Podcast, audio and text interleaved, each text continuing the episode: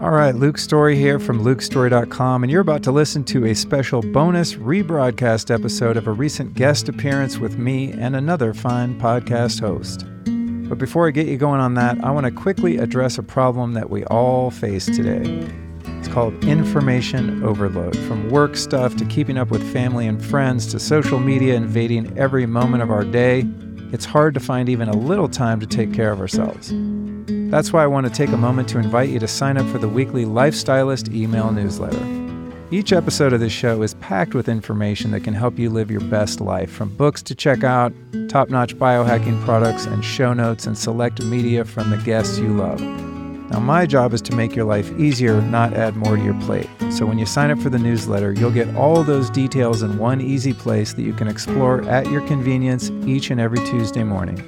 To make it happen, just hit up lukestorey.com slash newsletter, enter your name and email, and you are good to go. And included in the weekly emails is, of course, links to the audio, video, show notes, and written transcripts. So again, visit lukestorey.com slash newsletter to sign up for the weekly podcast email blast today.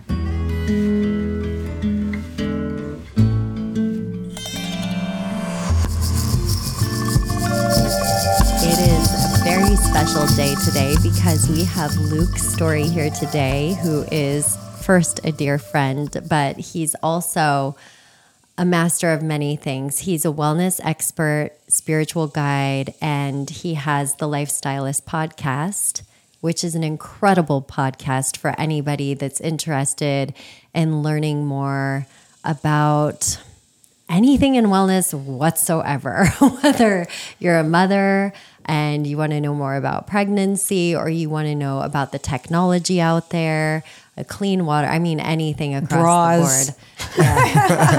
That's a, the bra thing. EMF I proof remember- bras. Yeah, exactly. All Or of just that. don't wear bras. Yeah, exactly. That's my preference. So, yes. Um, anyways, thank you so much for coming on today. I'm so excited. Yeah, I thanks for being here. Yeah, I love seeing you too. And anytime I walk out onto this land, my nervous system just relaxes Hmm. every time. It's so nice. So I'm gonna remember the feeling I had when I walked from the car to the bathroom. you know? I just remember I can still be just as relaxed, even though I'm technically I'm supposed to be doing something. It's a different kind of relief. Yeah, yeah, exactly. Yeah, exactly. Yeah, but it's it's fun to be here, and we had a great chat the other day, Kim, on my podcast. So I feel like this is a continuation of that. yeah, I feel like it's my turn. So, we talked for two and a half Wow, hours that's on Luke's podcast. He definitely, I was telling Peggy earlier today, I was like, Luke somehow got me to talk about things I've never talked about in so much depth. And it was so much fun the entire time. And I could have done it for 10 hours. So now I want to know about you. That's great. I like to have the opportunity to because it over the years I've learned having a podcast um, how important it is to have restraint and and not talk about yourself too much when you invite a guest on. Just challenging sometimes because my show is not like an interview Q and A show. Yeah. I find that to be kind of boring. I like it to be more conversational and organic, but um, that does require a tad more mindfulness to give the person who's the guest space. So. well, I love talking. So it was great. Me too. Me too. Okay, but now it's your turn. Right I on. I'm really, here for it. yeah, I know, I know a little bit about your growing up, but can you share with us a, a bit about your story? Luke's story about Luke's your story. The Story story about- of yeah. Luke's story. Yeah, how can I put it in a uh, a brief time capsule? Well, I would say, you know, the part of my story that informs what I do in the world now is coming from two very well-meaning parents who divorced when I was quite young and came from a long lineage on both sides of a lot of um, alcoholism and trauma and things of this nature. And so I was kind of born into that level of dysfunction. And I love my parents and I have a great relationship with both of them now, but they each had their challenges. And, uh, and so, um, yeah, so it was kind of the broken home scenario and having my parents go through their own individual challenges. And um, I lived um, mostly with my mom in Northern California, in Sonoma County, which I was born in 1970, so I grew up there in the 70s and early 80s, and uh, experienced uh, quite a bit of trauma as a kid, and was lucky enough to be situated somewhere where there were a lot of drugs present. It was a heavy-duty drug culture, so a lot of the um, hippies that had fled the hate in the 60s, the end of the 60s, kind of migrated up there. And there were a lot of you know, Hell's Angels and Yeah. pot growing ex hippies and things like that. So there were there was a lot of drugs around. And um, So why did you say lucky? I'm curious. well, I was lucky because that that getting into drugs, which I did at a really young age, was the only opportunity I had to cope with the experiences that were going on.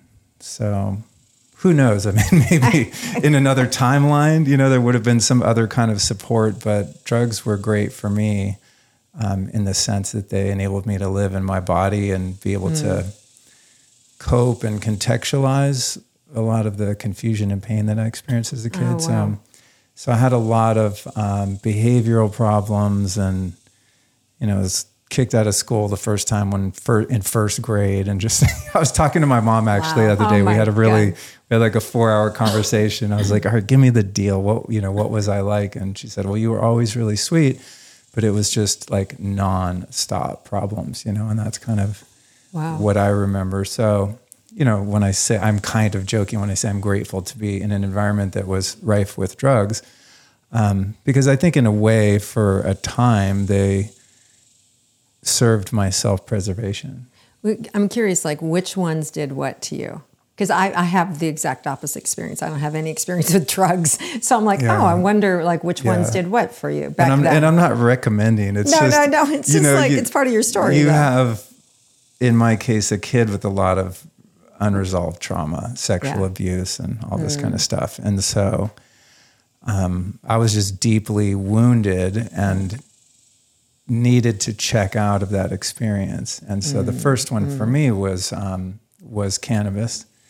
Which I think when I was a kid we called it weed. I don't know Mm. Yeah. what they call it Yeah. these days and there was a lot of that around. So you know, I started smoking weed and um, and drinking, and then when I was uh, an early teen, started doing coke and pills and things like that. And I would say, like smoking weed was good medicine. The other drugs that I got into had you know immediate and pretty drastic consequences. Wow. But smoking weed when I was a kid was like it was like a weighted blanket.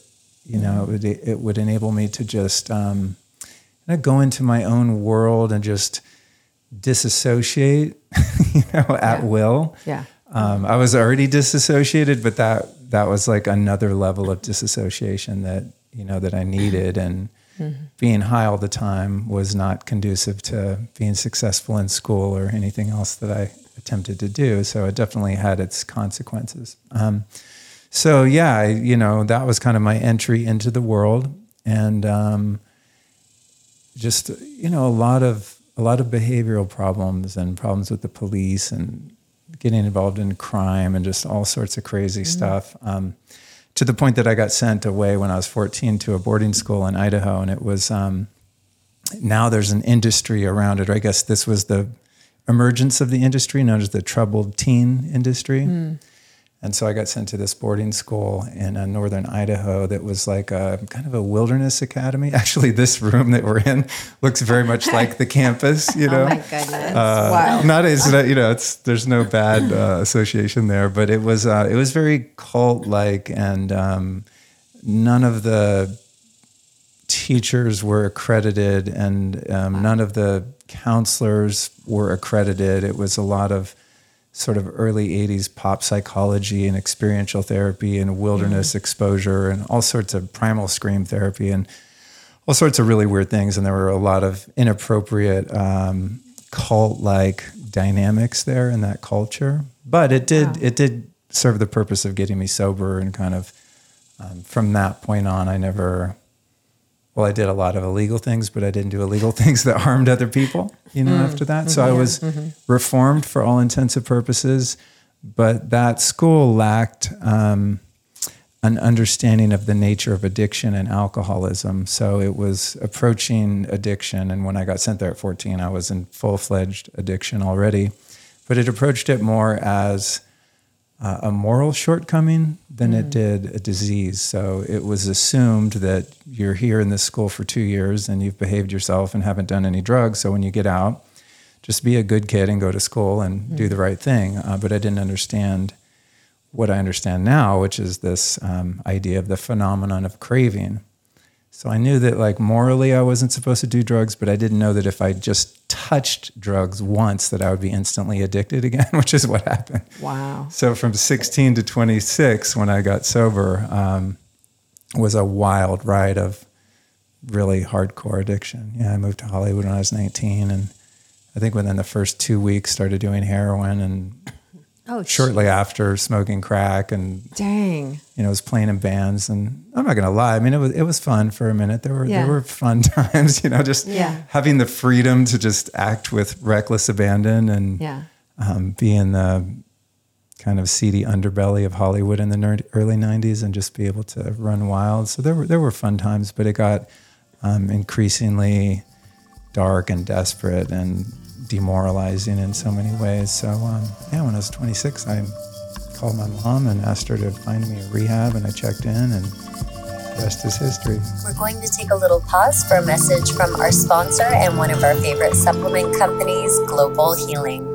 What we're doing at Global Healing Institute is we're taking 25 years of research and we're putting it into a simple approach to teach people how they can heal themselves, which is really five steps. First, educate the client, detoxify the gut, detoxify the liver, and get rid of all the parasites in the body and get rid of all the chemicals and heavy metals. It is absolutely the simplest, most effective way to transform your health because once you get rid of all of that toxicity in your system, your self healing mechanism reactivates again, and then your body heals itself.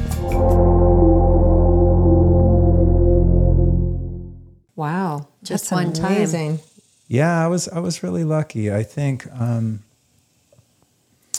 when I was eight years old or so, my mom took me to an ashram in Oakland that was um, centered around an Indian mystic named Muktananda, Baba Muktananda, and uh, that experience had an impact on me that has taken me really decades to unpack.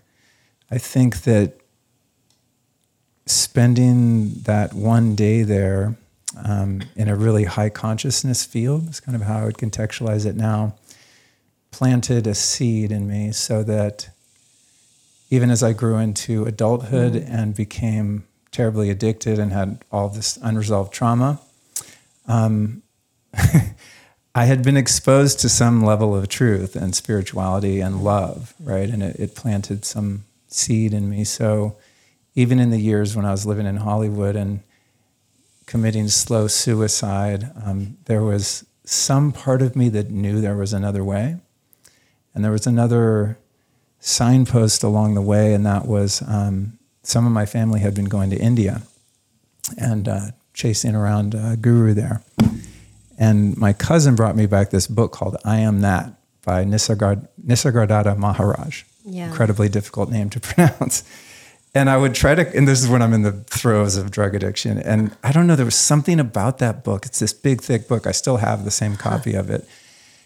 And I couldn't read it. It was way too deep. It's essentially a really in depth teaching of non duality, which I would say is the basis of my whole life now. But at the time, uh, I could only read the back cover. Hmm.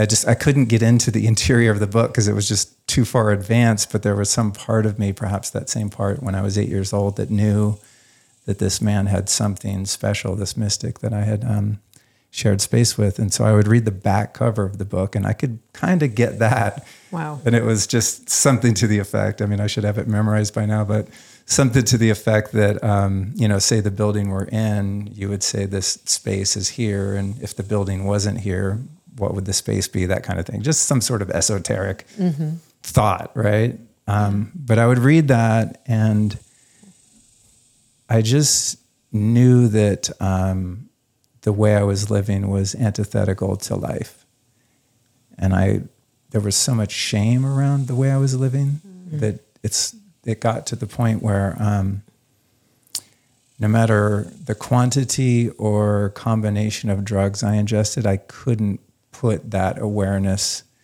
to sleep. Mm. You know, it's like I'm mm-hmm. not supposed to be doing this. Um, so so then so I had the eight years old, you know, the exposure at this ashram, and then I had that book. I had family members going to India coming back with these miraculous stories that were just just supernatural stories of cities and things like that being mm. performed by these mystics and gurus and stuff. And I knew they weren't lying and I knew that they weren't crazy. So that gave me a clue that there was something beyond this realm that might be able to help me.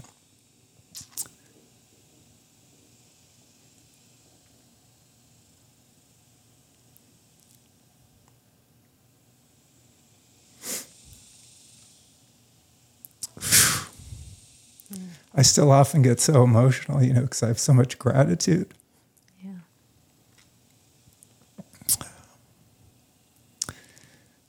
That I was, that I received so much grace, mm-hmm. you know. Mm-hmm. So I had that those things going on, that awareness, and my life was just like spinning so wildly out of control. Mm-hmm. Um, and I didn't realize this part. This is a key part of the story. And I didn't identify this as being a pinnacle until I was about 22 years sober and started working with ayahuasca. And I realized that a few months before I got sober, I ate a bunch of mushrooms, which I did all the time. I sold mushrooms. That was one of my my vocations at the time. So I had a lot of mushrooms around all the time. I would just take them indiscriminately with no intentionality whatsoever, trying to escape, you know, and anyone that has worked with psychedelics, um, going inward, doing healing work, knows that psychedelics are a horrible way to escape. You're going to be faced with yourself. And on this particular night, I took a bunch of mushrooms and uh, and had basically like a nervous breakdown, like a really bad, bad trip. Wow. And uh, and that's when I realized that um, I needed to get sober, and then forgot about it. And then a few months later, found myself in rehab. And and to your point, yeah, one time was enough. I think because because those seeds had been planted, and I I don't know. I just I had an understanding that the only way out of that was spirituality. And then I went to rehab, and the rehab was based on the 12 steps, and the whole 12 steps are based on spirituality being the solution to your problem. You know. And so everything just clicked and made sense to me. So there was no part of me um, that resisted that process. I was so humbled by the depth of my failure that I was very teachable. Mm-hmm. You see a lot of people get into recovery, and I think through no fault of their own, the shell of their ego, their armor is just, it's still intact. And they're not teachable, and you can't penetrate their their will, right? But I had no will left, and so I was open to um, to receive the teachings that I that I got in that rehab, and not to say that I didn't struggle after that, because I definitely did for a long time, but I didn't struggle with the idea of sobriety. Like I knew yeah. the first day I woke up in there that that, that this is it. Yeah. Wow. And I knew that, and I'll end the, that portion of the story here, but I knew that um, something miraculous had happened the morning I woke up the first day in rehab and I was terrified because I hadn't breathed a sober breath in at least 10 years. I mean, never one day was I even close to sober. So I woke up, kind of looked around, was like, oh, fuck, I checked myself into rehab. I have no drugs. There's no drugs anywhere. We're way out in the middle of nowhere. I couldn't even walk to a liquor store. I wouldn't know where to go, how to get there. I'm I'm here, like I'm in this shit. And so I remember going to the nurse and um, trying to manipulate them into giving me some medication. And they gave me a physical and determined that I was not uh, I was not in need of medication. Wow. Because I had, I had quit heroin a week before I went in there.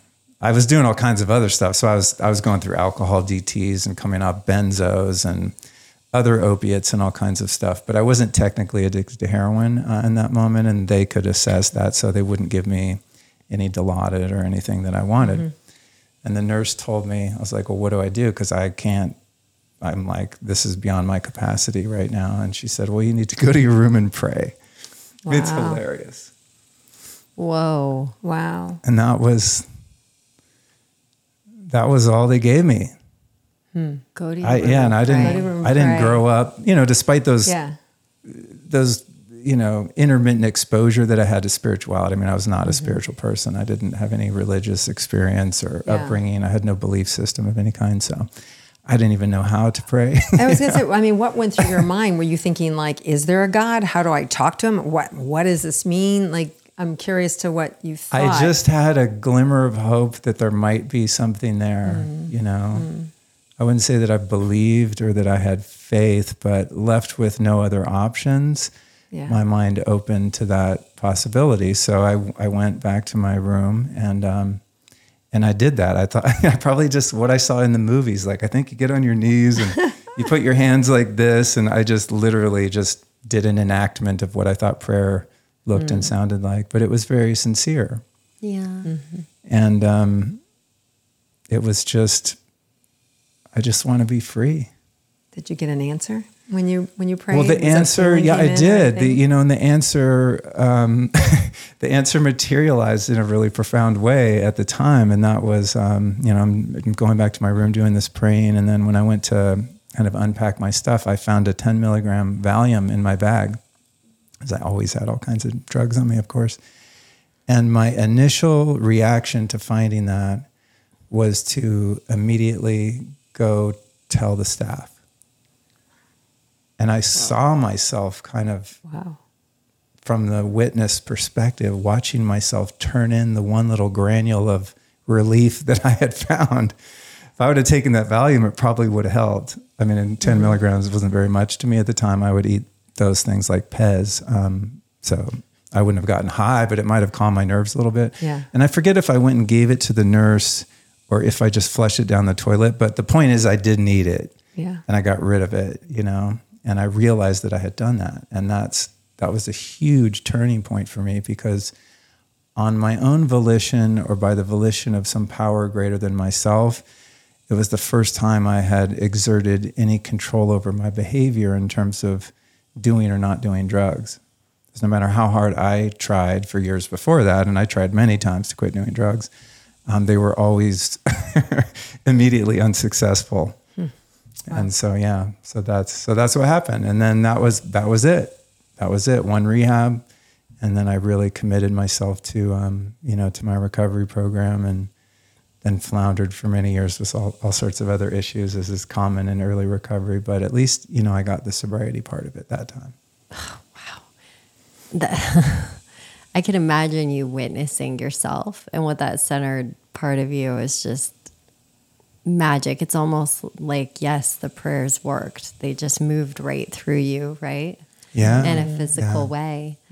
Yeah, and also really, and I mean, this is kind of the mystery that's been unfolding ever since. Is um, not only did I not take that little morsel of uh, relief that I found, um, but the driving obsession to drink and use from that day on was gone and has never come back.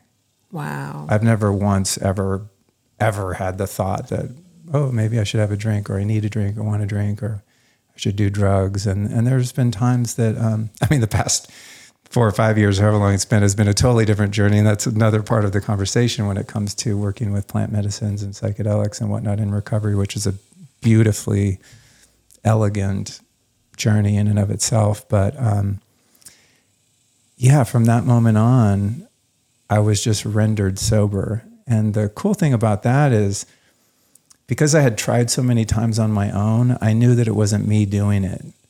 And so there's this great mysterious inquiry well, if I'm not doing this, say I have 28 days or 40 days or six months or two years sober, what is doing this? Because I'm not. I'm showing up and doing as I'm told, right? I'm going through the motions of learning about the principles of recovery and surrounding myself with sober people and you know disassociating from my old friends and haunts and all of that. But really like all i did was just change a little bit of my behavior. But what happened in my psyche and in my physical makeup was something that just can't be explained. It's it's ineffable. Something happened to me and for me Yeah. and and somehow i got that you know so then it was like well what if i could um,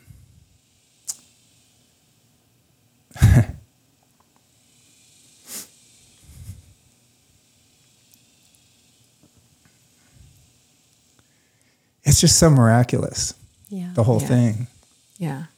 and and one thing that you know I, I I often get really emotional when I talk about this stuff because it's just I'm just in awe still because I have such a visceral immediate tangible memory of what it was like to be in the bondage of addiction and and all of the suffering that that brings.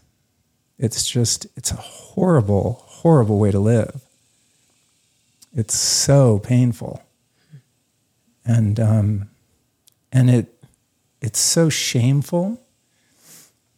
And the tragedy of it is that when you continue to use and you know you're an addict there's a really vicious cycle of the shame that that causes and that the way that you try to overcome the shame is by doing more of the thing that caused the shame in the first place. Mm, mm.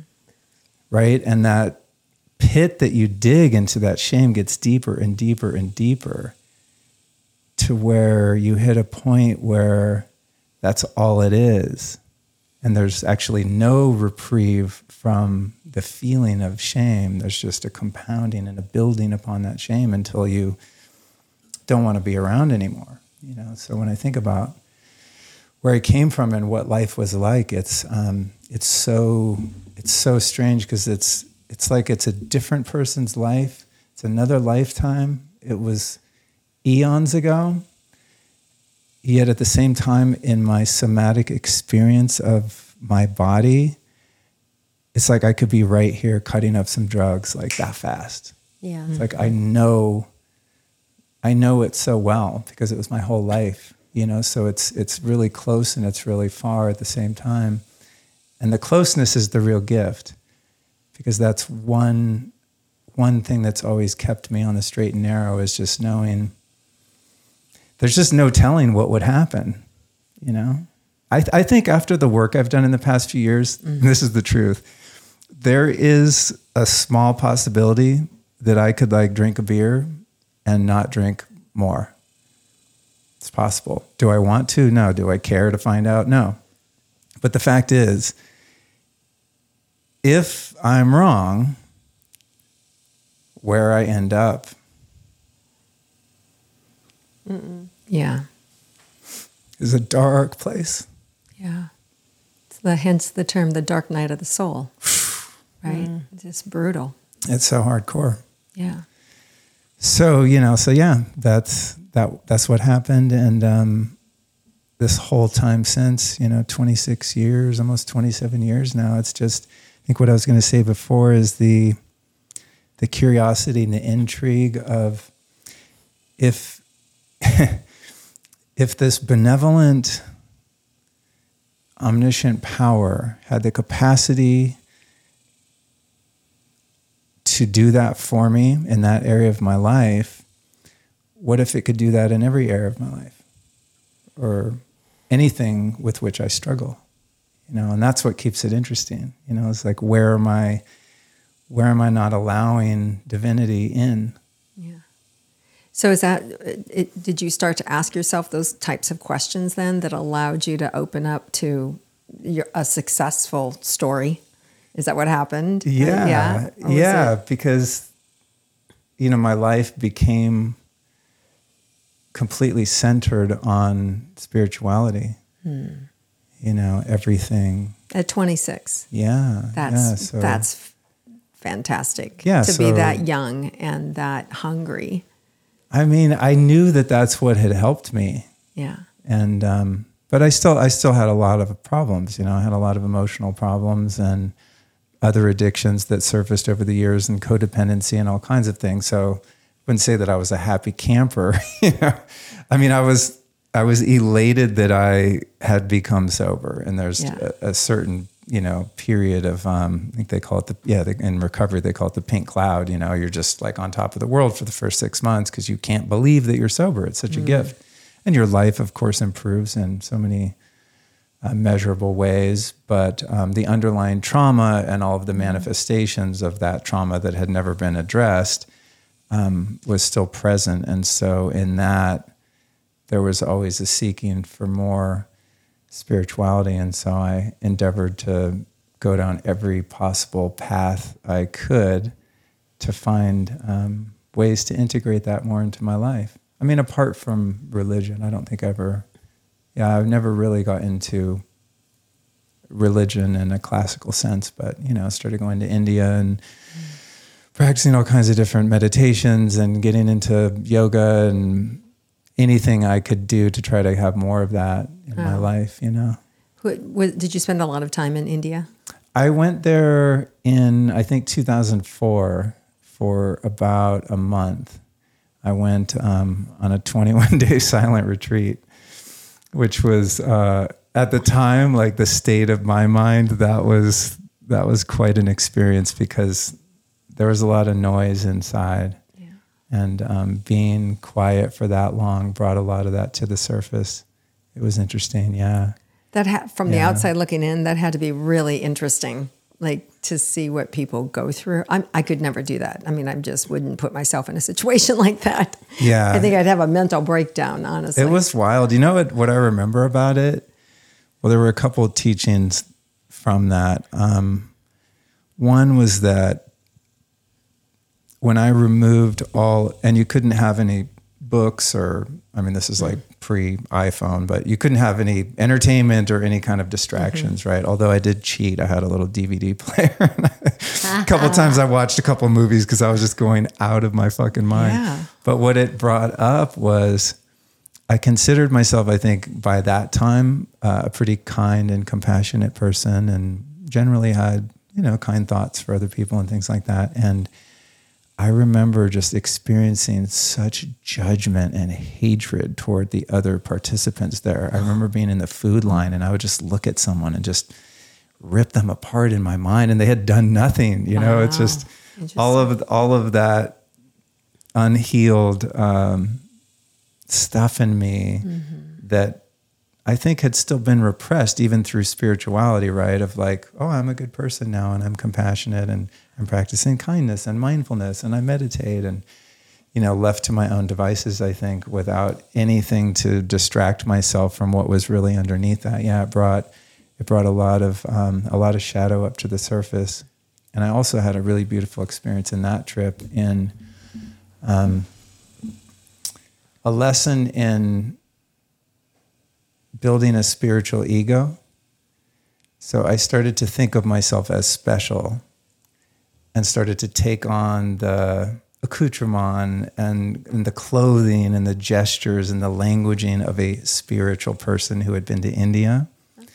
And so I go there with the intention of actually dis, you know, um, uh, lessening the impact of ego in my life and to become more spiritual, right? Less ego equals more spiritual. So I go there with that intention, but then because I'm being initiated into these teachings and things like that, I come home wearing the beads and you know the Indian clothing, and I'm doing namaste to everyone. And uh, I had a mentor at the time who was uh, he he did not play a very serious, uh, hardcore teacher, the kind I really needed because I was so um, squirrely and manipulative. So he was he was a real tough guy, probably too much so in hindsight. But I came back and he basically disowned me as a as a mentee and was mm. just like, "You're full of shit." You, mm. this is all ego, and I'm like, this is all ego, but I'm spiritual. I'm doing namaste. I got the beads. Like this is the deal, and he was just not having it.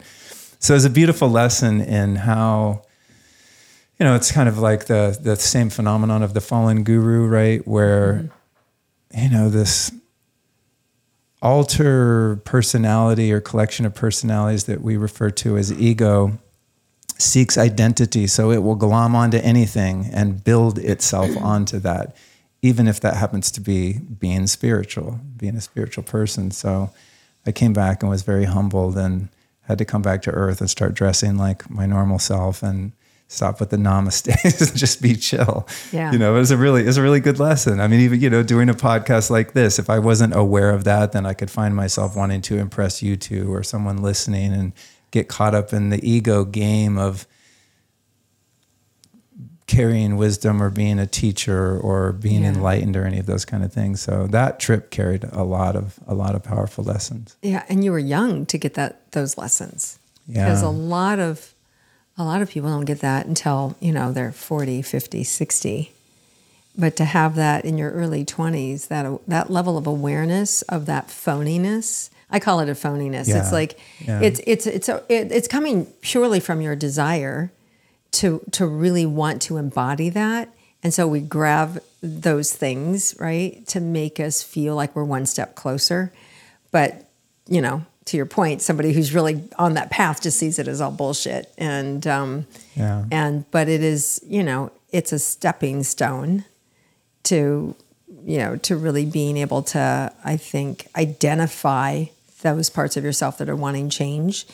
I struggle with that. I when I I struggle with the judgment when I see somebody who goes all in like that and they just they just showed up and they go all in. and I, I have to really like work on my non-judgment, right? And just recognize they are really really desirous of that connection. And um, there's there's somebody I know that's really they're studying with Mayan um, culture, and have have bought all in right the name change the the everything, and um, and it was fascinating because I got I really got dressed down by spirit, and actually apologized to this person because what I what because I was I was feeling the massive disconnect right. So if you can imagine um, a little short Jewish guy, big fro, right? And bright eyes, so excited. And I was really judging the the exterior of what was happening. And this beautiful past life came through about because he was like, why am I in this Jewish body with his little Jewish voice, wanting to study Mayan culture, right? It was such a disconnect. And he asked me that question, and I got to see his past life where he abused power. And because he abused power, put him in this little Jewish body so he'd have humility. And I got to see his power. I was like, holy shit. Like it really helped me see my judgment around his package of who he looked as a human and equated that to being powerful, not powerful, or connected, not connected. And it was really like I really had to apologize to him and say, wow, you know, I I bought into I bought into your story and I'm sorry and I'll never do that again. And it was a real and this was recent. It was such a powerful lesson for me in being able to to witness somebody on their path and doing the best they can and allowing them to to show up for themselves without having other people around going what are you doing? You know? And so it was it, it was both. He got the lesson i got the lesson. We both got it in different ways but to have a you know to have a spiritual counterpart like that to be able to call you out and at the same time maybe didn't you know maybe that was some of his stuff too from There was- somebody who's been there there was a, Yeah. there was a lot going Yeah. on there, Yeah, you know. But exactly. in the in the essence, the the truth was delivered, and I think I think what a lot of that is, in my experience, is just before I really knew who I was, you know, before I really knew myself, Yeah. I was much more susceptible to taking on other identities, you know, just trying on other identities, and so when I see people go through that, I think that they're just more of a victim of a lack of identity, right? And so the ego Mm-hmm. Yeah. gloms on to some sort of label or title or qualification, clothes, Mm-hmm. Yeah. you know, and and I've even experienced I don't know that I've fallen for it or taken the bait over the past few years, but there have been times where I'm like, well, like you were asking me, you know, kind of my bio, like what do I even call myself or what I do? I don't really know. And so there's been times where I'm grasping for, well, I need to be called a something.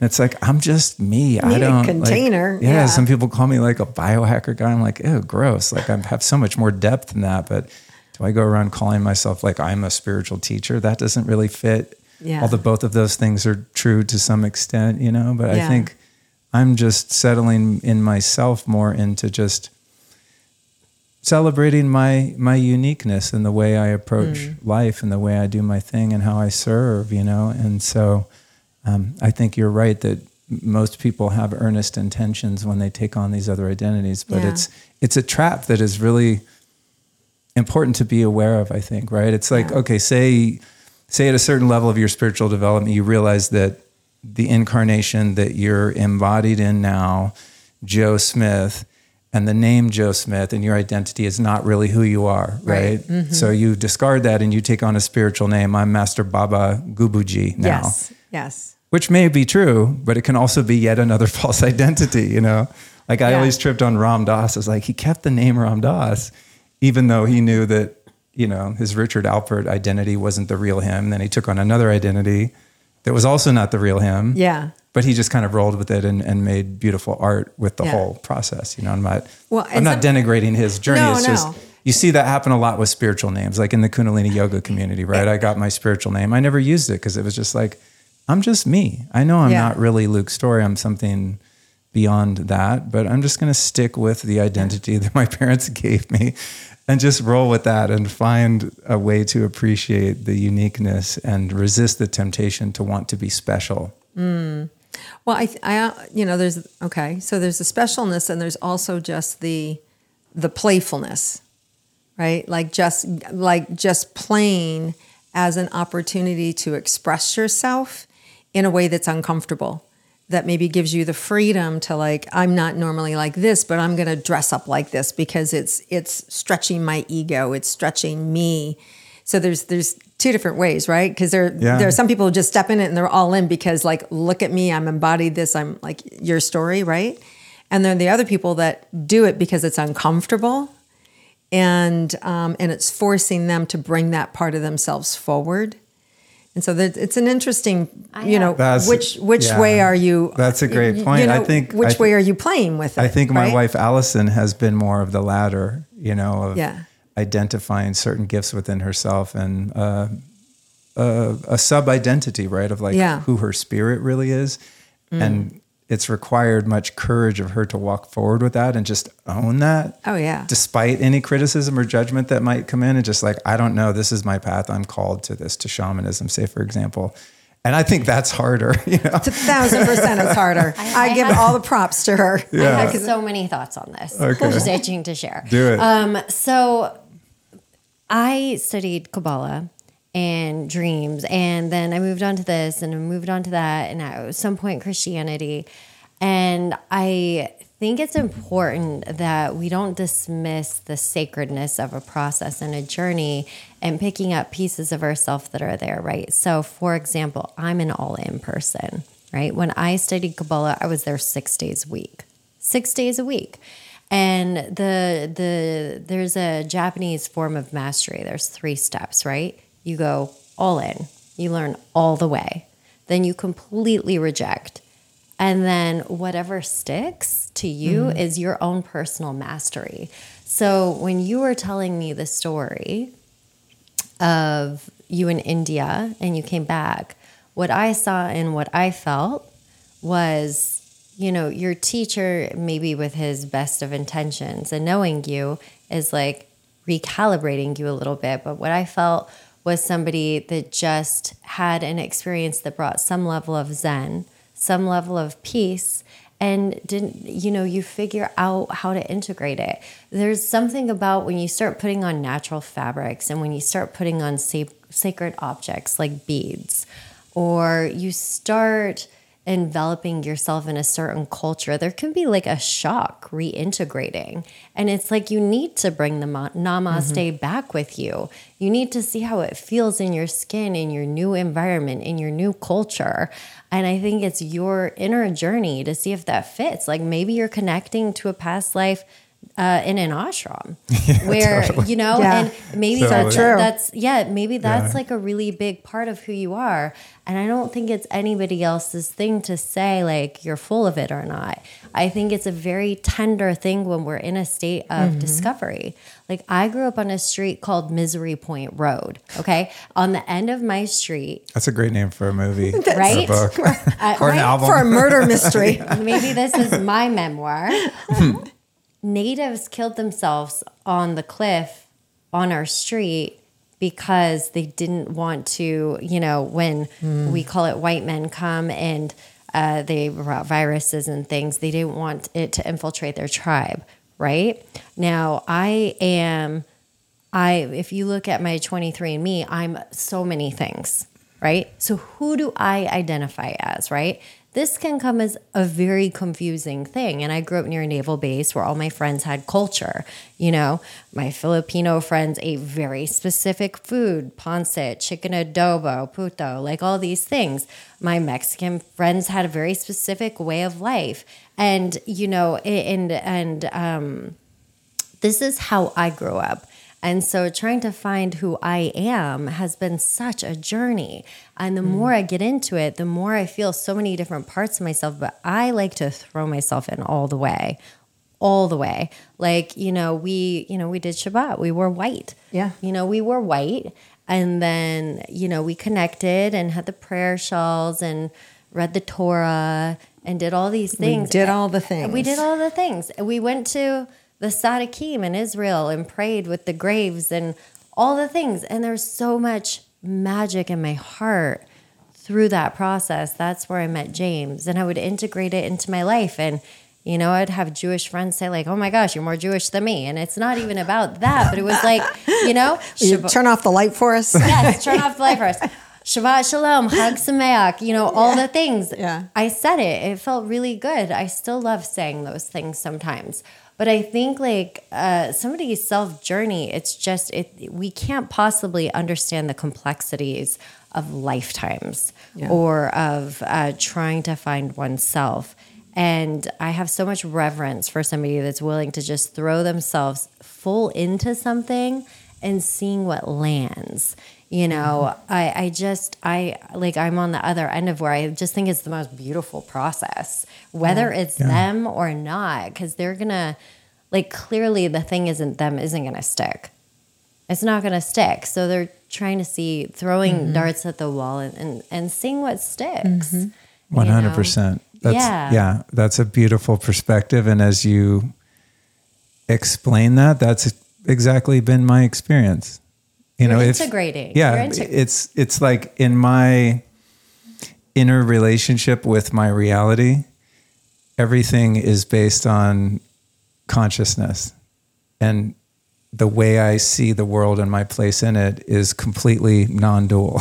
you know, so it's like, but I don't walk around still wearing the beads and the things, right? But everything that I believe is really rooted in Vedic principles, not just mm, not that yeah. the Vedic principles own that genre, but that's the way that nature is described to me that makes the most sense. Mm. And I've also had um, one very clear experience of past lives um, that were all in India, all seeking God in the same way. Yeah. Mm-hmm. So, yeah, yeah, had I not had the experience of grasping and trying some things on and yeah trying to, you know, maybe yeah, the ego was wanting to build an identity and feel special and be better than other people and and in that, but even in that, I'm so thankful that I had that experience. And also to your point, the person that pointed out to me was very out of integrity in the way that was done, by the way. Yeah. But there was still a teaching in it. It was like, oh, look out, you know, don't believe your own hype, basically, right? Yeah. To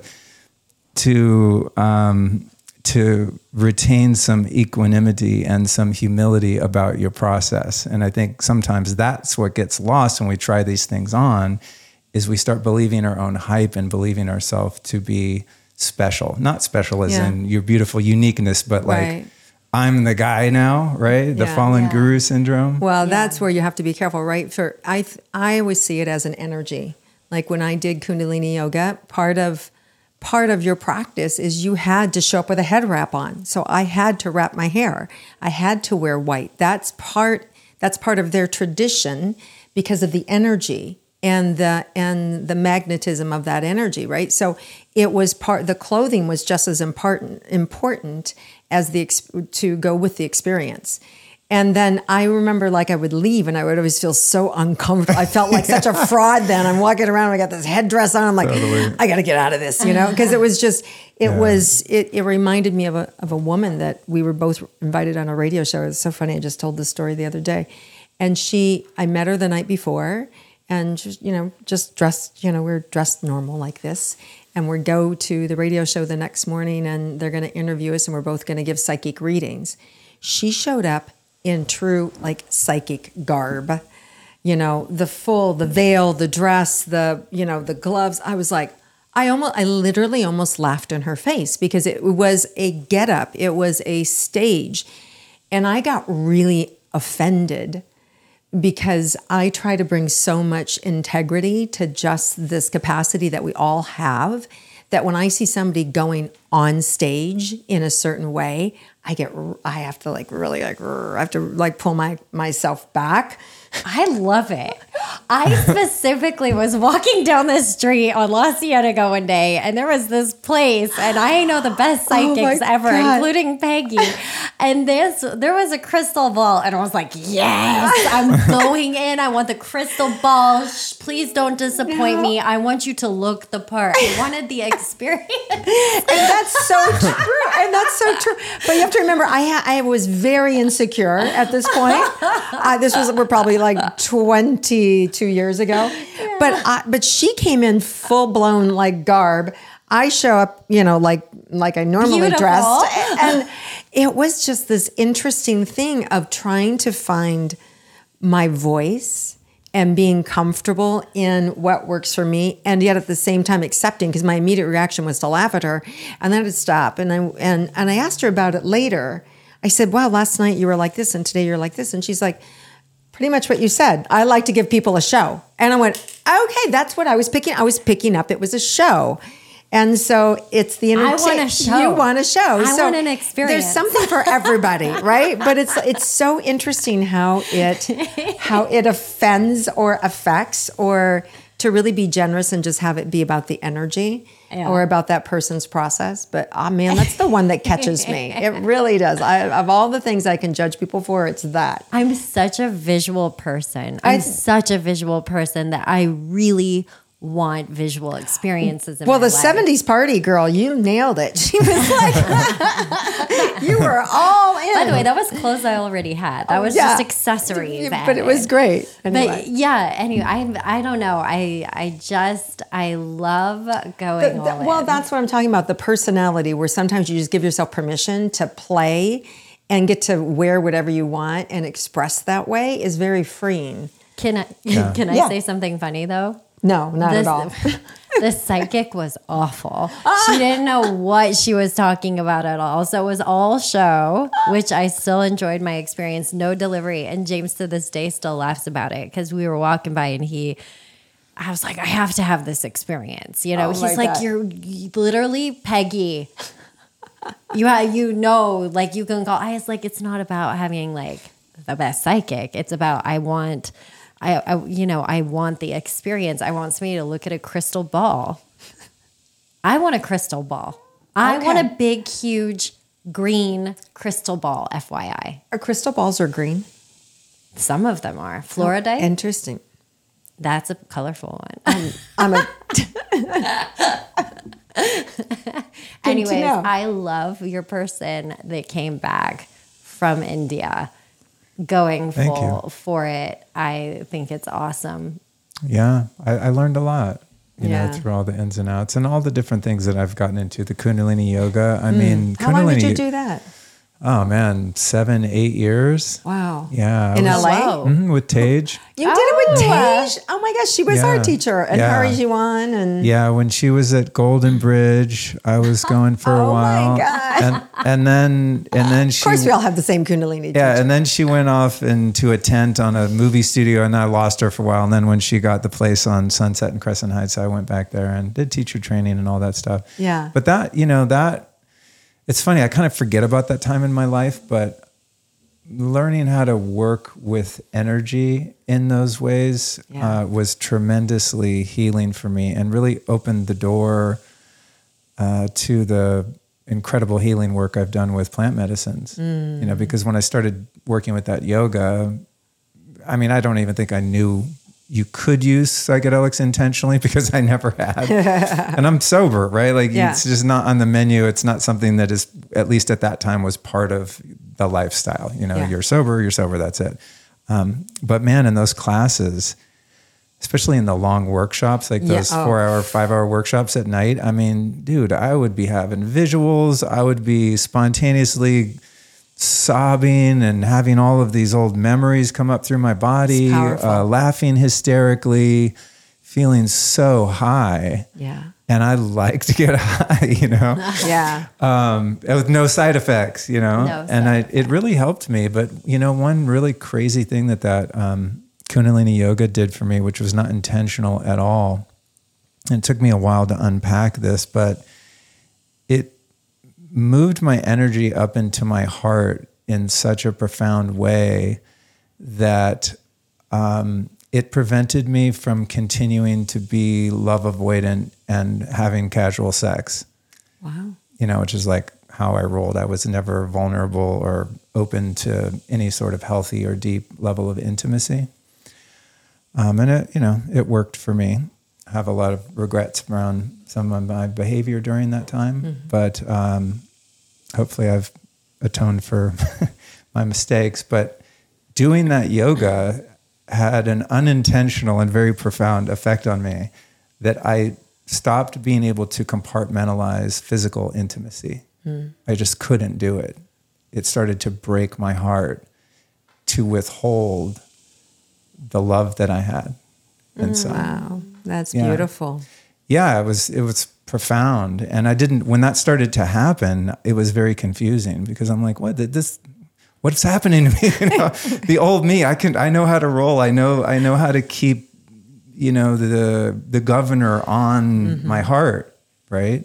And and hopefully on others as well, with Yeah. a stern and honest warning, like, do not enter. This is only going this far. You know Hmm. kind of thing. Really immature and embarrassing, uh, frankly, but it's it's where I was at the time. Yeah. But interestingly enough, I realized that the first time I met my wife Allison hmm. when I was recording a podcast with her, we were chatting just like the three of us are chatting, and Wow. I had the realization in that conversation that trying to keep my heart closed was breaking my heart. Hmm. Wow. And you realized that on the podcast? Yeah. And that was I the- articulated that to her because we were talking about these things. Yeah. And she Oh, that had to slay her. maybe you'd have to ask her. her heart like But yeah. what what did happen, and we didn't become a couple for some years after that for a number of different reasons, but she was so receptive to that vulnerability Mm.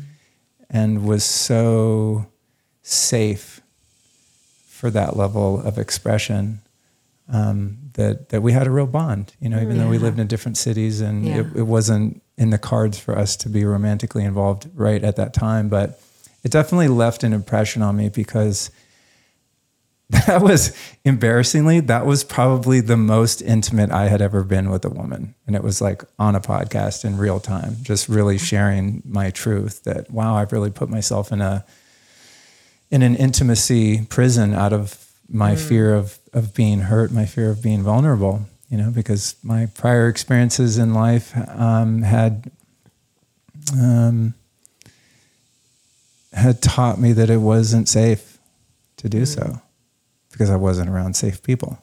You know, so I just shut that down. And yeah, and the Kundalini yoga, I mean, so beautiful. There was just I couldn't be that way anymore. Oh, the the chanting, Yeah. just the chanting and the mm. oming, just like Yeah. g- reverberates through the body in such a way that you're right. You you can't hang on to anything. yeah. It's so it's so and I was powerful. so committed too. I mean, I was going a few days a week, and it's you know each class is ninety minutes, and it's hours and hours and hours for months and years on end. You know, so it's like I just would go there because I felt I just felt much better on the days when I went. I didn't have.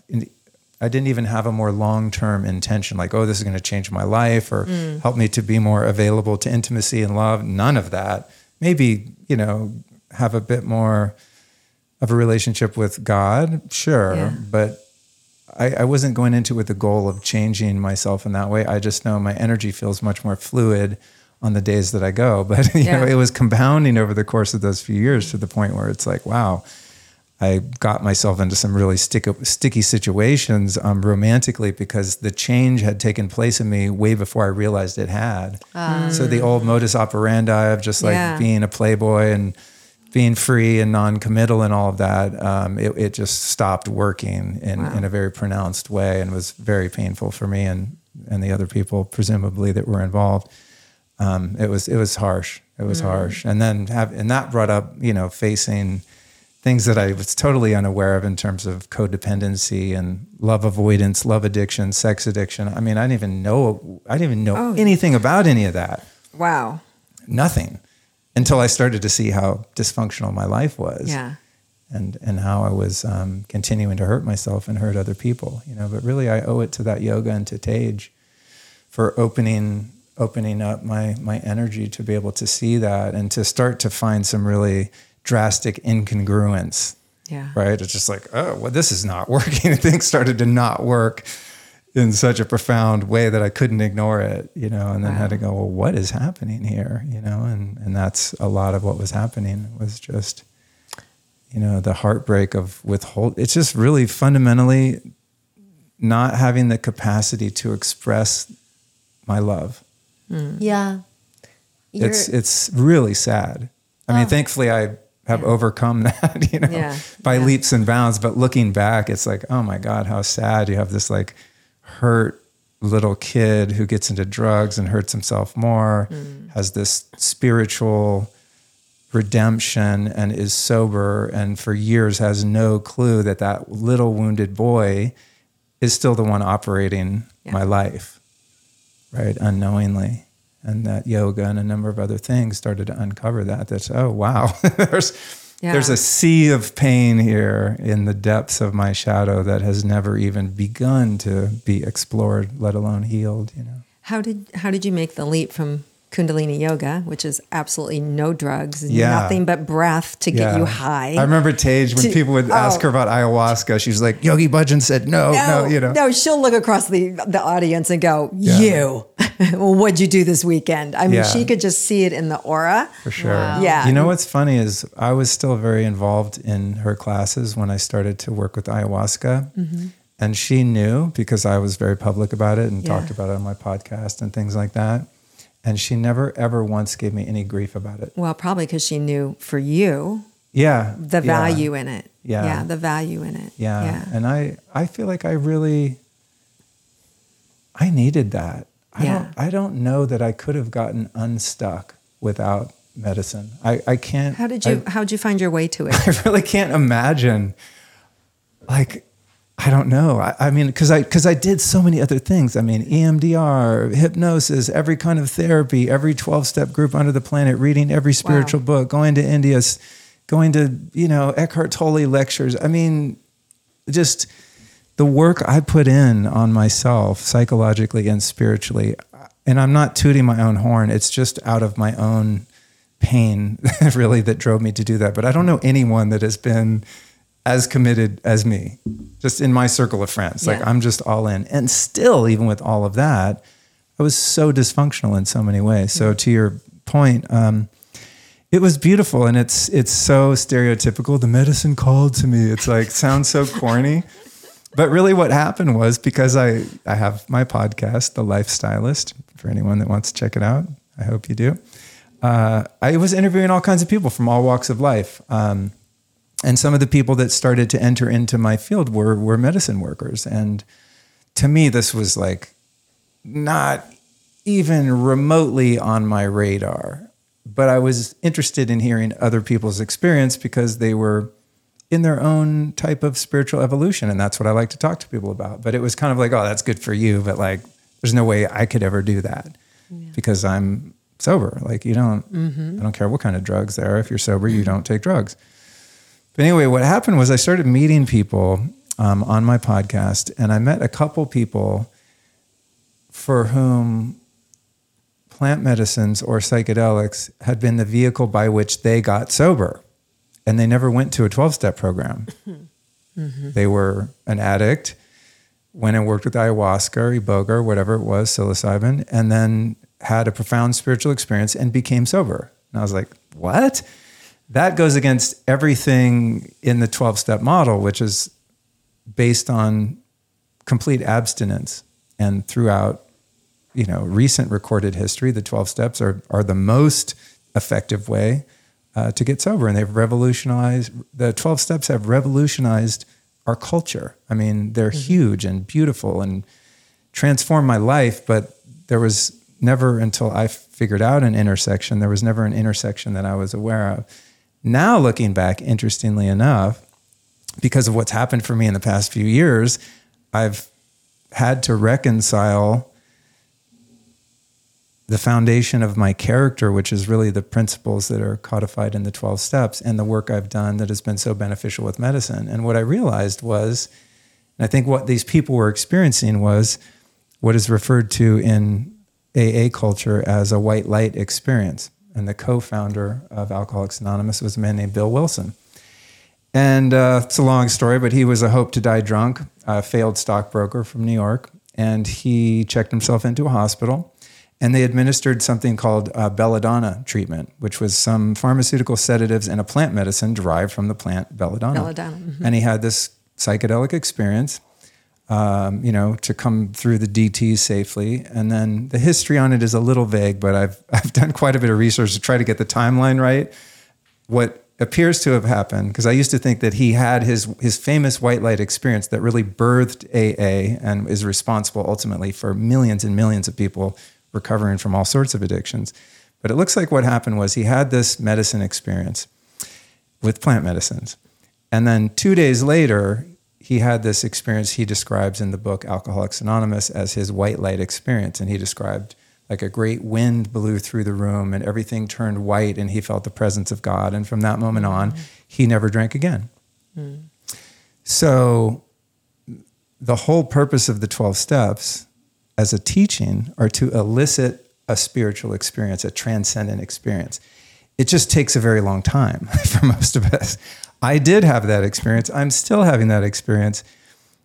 But the transcendent experience for me didn't go far enough to heal those deeper parts of my subconscious, my psyche, my body, where I was holding all of my trauma and all those memories.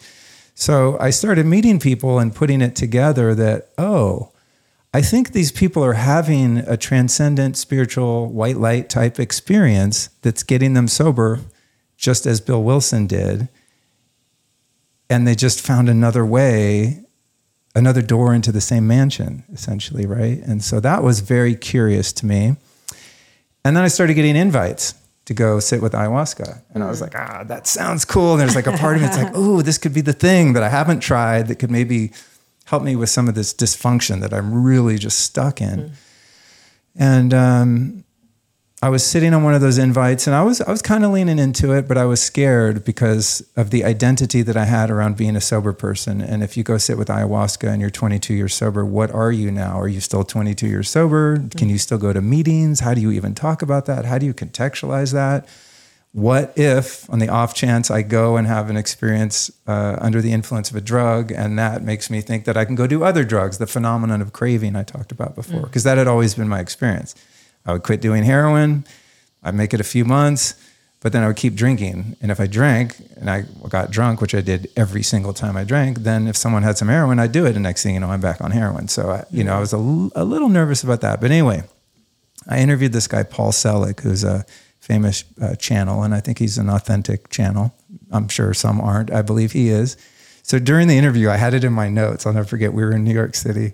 I was like, I hope he doesn't get pissed. This is kind of a little out there, you know. And I said, I said, Paul, because he talks to his guides and then sort of uh, dictates what they tell him, you know, when he does his public talks and readings and things like that. And I said, you know, I'm sitting on this idea uh, of possibly working with ayahuasca. Would it be appropriate? And if it's not, you know, I respect that. Would it be appropriate for you to ask your guides if it would be safe and beneficial for me to go use ayahuasca?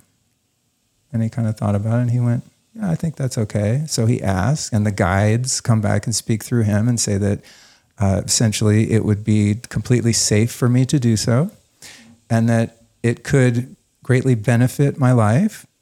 And I would also be fine if I chose not to do it.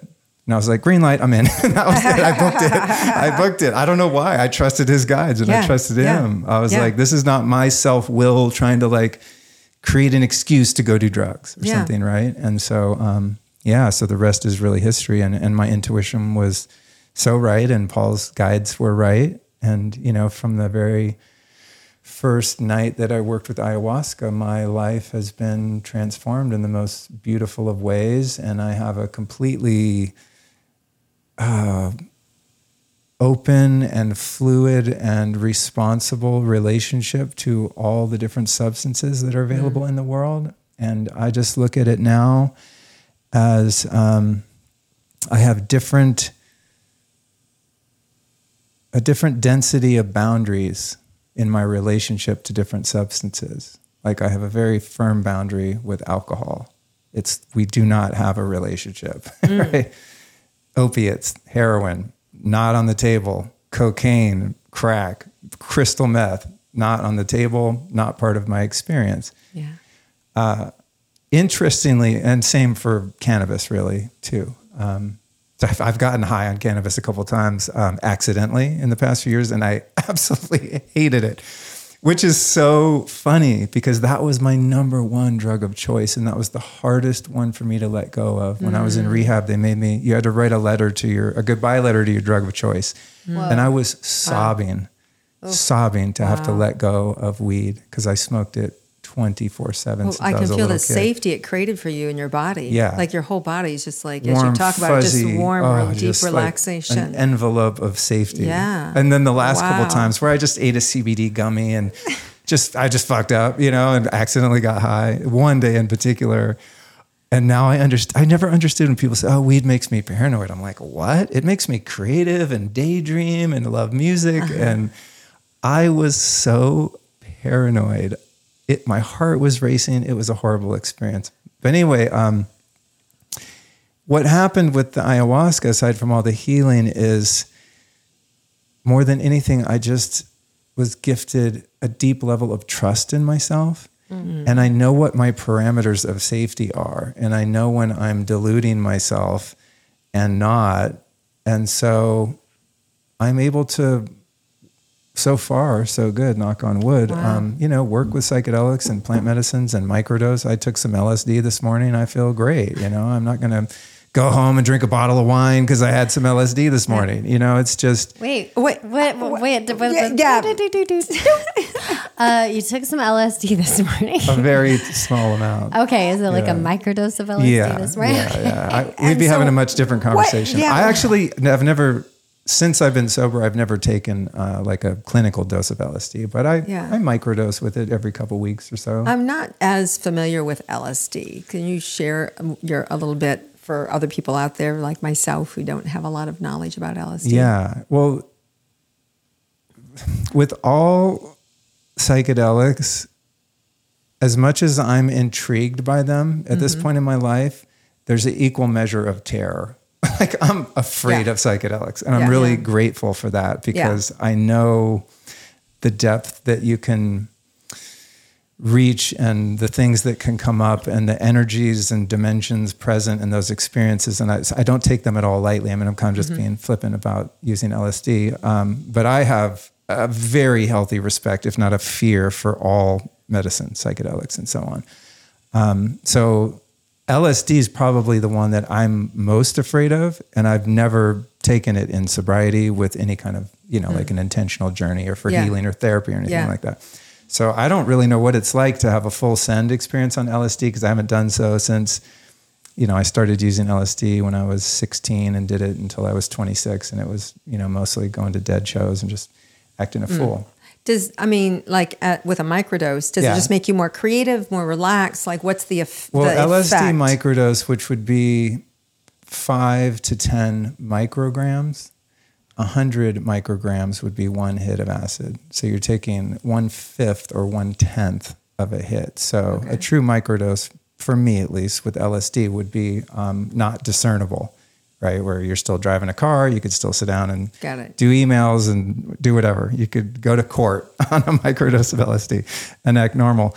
Uh, but one thing it does is it floods your brain with dopamine. And so it's really great for focus, but it also uh, improves hemispheric synchronization. So while it allows you focus, it also gives you access to creativity.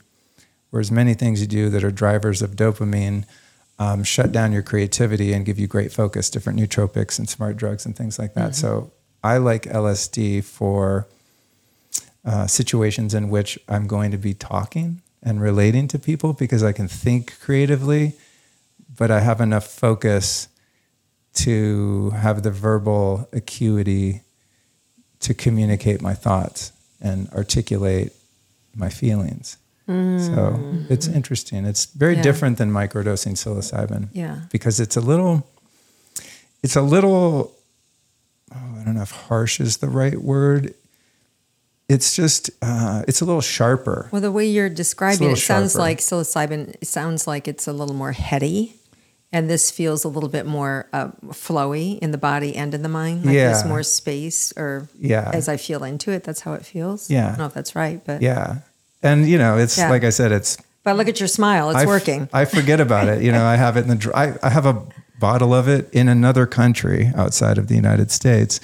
Um, I have a bottle that a friend gave me probably five years ago. And it's just a little, you know, tincture dropper bottle. And it's, it's the, still the same bottle because it's such a tiny, tiny amount, you know.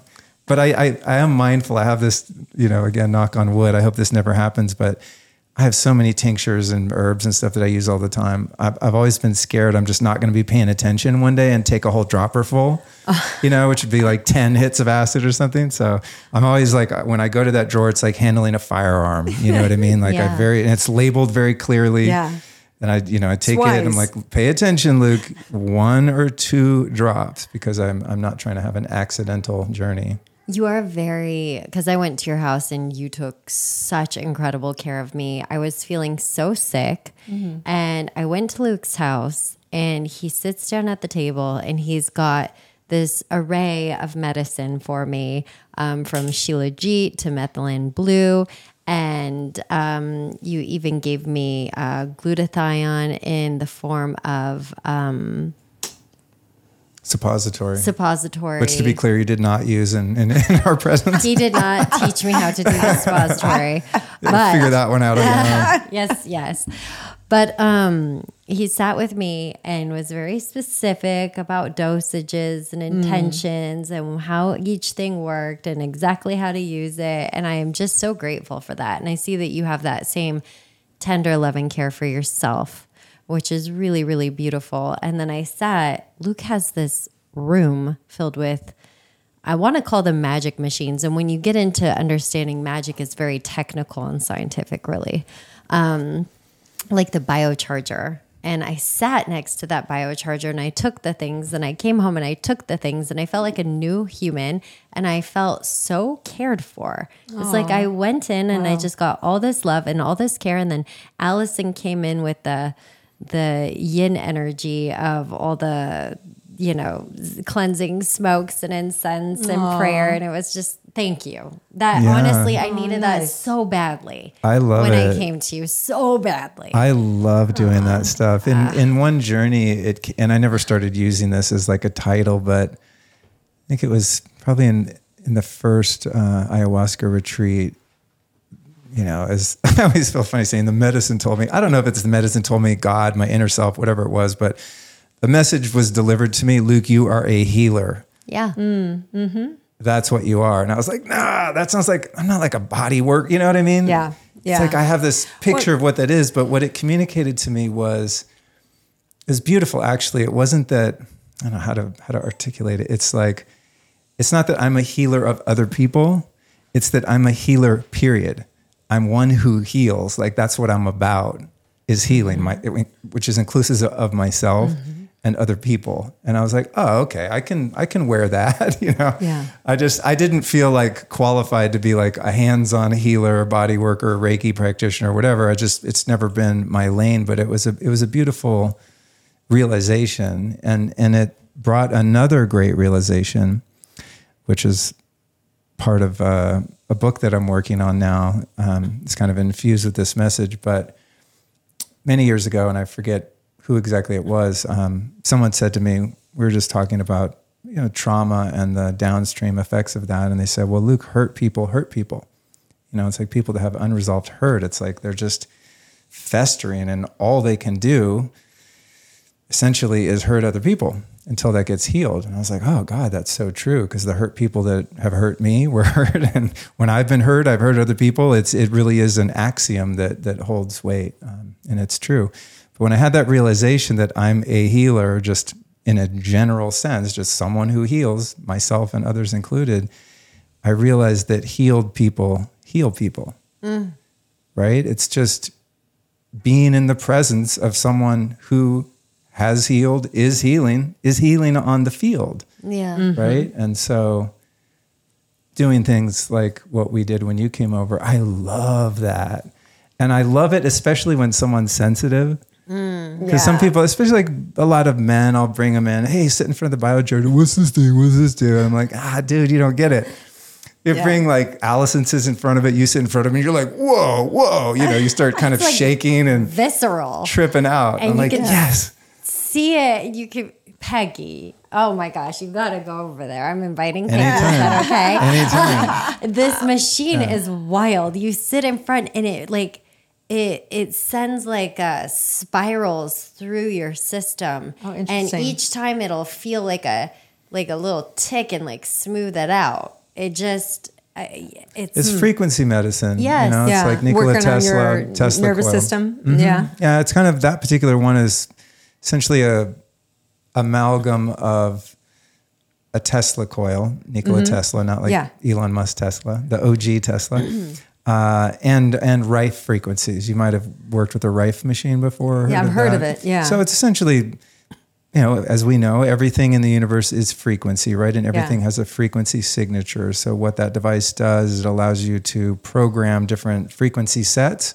Yeah. So different um, numerical frequencies, the durations, and the power output of those frequencies, and it delivers those frequencies through every cell in your body wow. just by merely sitting in front of it. So yeah, it's pretty profound. I mean, out of all the wacky stuff that I have and all the different technologies I've owned, I think that's the one that has probably stood the test of time. And I, I, would be hard pressed if, if I had to get rid of that, I, I would miss it. Ha- have you heard of the shift wave machine? The shift wave machine. I have. It's being studied at um, at the university here. Anyway, we just bought one. Oh, cool. We're taking delivery on it like in a week or so. Nice. But it looks like a lawn chair, and ah, you yeah. lay down in it, and you has all these like you know little I don't know what the word. Oh, I have it, used that. Yeah, yeah, and, yeah. And um, it has a knob or a dial, yep. all these different frequencies. Yeah. And you put on blindfold and headsets, and it starts to talk to you, right? So it yeah. took. I went. I did the wave one. It was like a fifteen yeah. minute thing,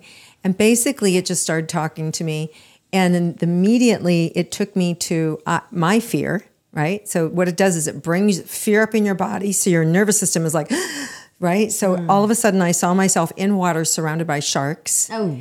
And my whole body went oh. tight. Oh. And then immediately released me from it and like sunshine. And my body just dropped. It was like I suspended in time. And it's just, it, it recalibrates your central nervous system. And it's designed for post traumatic stress. The, the man who sold it to us works with a lot of vets and we just yeah. wanted to have it because we do a lot of breath work and support people in being able to have this you know this opportunity to use to recalibrate the nervous system because i've had to really through the years really had to work on mine just to be around people because i would just yeah, it was like a walking antenna. Right? Like, Yeah, yeah. Yeah. so um, I'm I'm excited to try the machine I'm so on a more you guys consistent. Yeah. So when we get that. it, we'll let you know. So you I can love it. come over Yeah, and try Allison it. and I did some sounds journeys. Uh, we did some journeys on that uh, in Florida at uh, Dr. John Lawrence's clinic. Yeah, I was like, I know that name from somewhere. Yeah, it has all these transducers in it. Yeah, this this guy Mm-hmm. really who is cool. also in Florida, Dr. Walt Walt Disney. Walter Really? Disney. It's his real name. Wow. Yes. Wow. Yeah, and so he he has a clinic there and works with a lot of post traumatic stress guys and um, yeah, and so we're we got the machine from him. So I'm excited Oh, to that's amazing. Yeah, but Th- they some- just show there's so many things out there. Right. Right. We're in help such an exciting time right Yes. now in terms of, especially and specifically in frequency medicine. Yeah. There's so much there. And um, it's, a, it's, it's a bit of a stretch for some analytical linear thinking people, Mm-hmm. you know, to get in front of the biocharger, like, ah, what's this thing doing? Make all these crazy lights and stuff. And it's, it's hard to grasp, but what everyone grasps is, is when you walk in a room and you get a good feeling or a less than good feeling from the people in there. Yeah. Everything is frequency, right? And so there are some genius people that are kind of marrying the spirit world with the technological world and not in terms of like brain implants and Neuralink. That's not what I'm talking about. And not, Same. not Yeah. something of which I'm a fan, but it's it's going back to the source code of the frequencies of the universe and using technology to help our bodies become um, more aligned to those Yeah. frequencies. Re- it's, it's powerful. man. reclaim ourselves Totally, basically yeah. it's because that's what i think is happening you you regain we regain control of our own sensitivity and our ability to manage ourselves around anything um, you know when you see kids who are really sensitive and a noise and they jump to i mean that's just me. It's like I'm s- that is you. I'm uh, sensitive too. You're definitely sensitive.